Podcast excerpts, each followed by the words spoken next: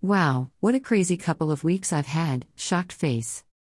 Anybody who knows me knows I am not one for sitting on my arse all dad doing sweet fa.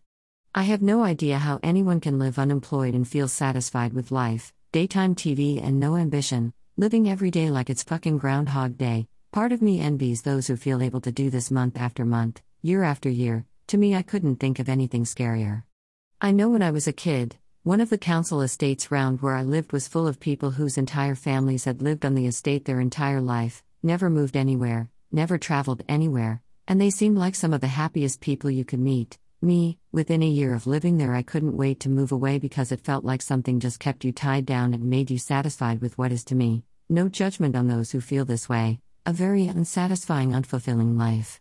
I'm very much the opposite, and I do know that to a lot of people, how I enjoy living would drive them crazy, lol. I hate being stuck in one place for too long. I have lived in around 40 houses, I average about a house per year, and I know most people could think of nothing worse, haha, but I love moving, I love packing and unpacking.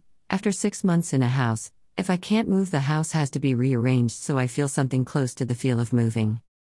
Now we have been in lockdown for almost three months. When it first started, fair enough, I was feeling particularly well and spent the first week being very uninspired. Why do today what you can put off till tomorrow kind of feeling, and did very little other than some baking.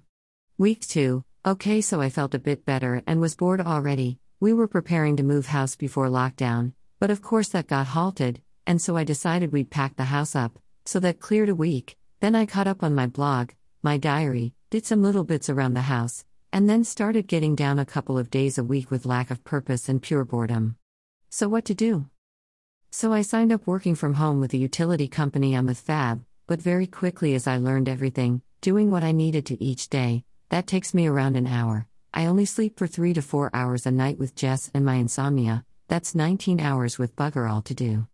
I did what everyone seemed to be doing, I vowed to lose weight and get healthy, ha ha ha. Think we've all got to the point where that's gone down the shitter. So, what else to do?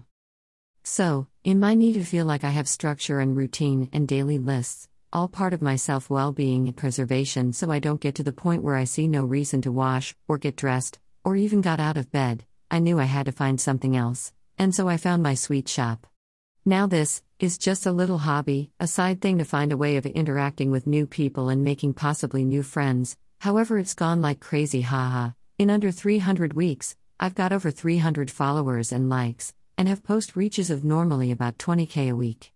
Madness, but I love it. I'm constantly getting new people on the site, asking questions. I've started running little competitions to engage everyone and get them chatting and laughing, and to me, the orders I get are purely a bonus. It's not enough to pay any of my bills, but every penny counts, especially at the moment, especially if it means I can treat the kids to a takeaway once a fortnight or some other little goodies for them. Speaking of which, I mean, I know my kids are erm special lol, but wow, what's the strangest things your kids eat?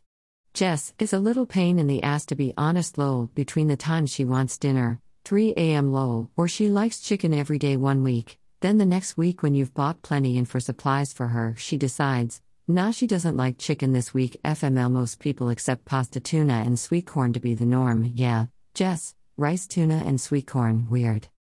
Her latest phase is chicken nuggets, feta cheese, and chocolate spread dipped onto the nuggets. I mean, come on, seriously, what the actual fuck, haha? Suddenly, the eldest vinegar on mash seems quite normal, lol.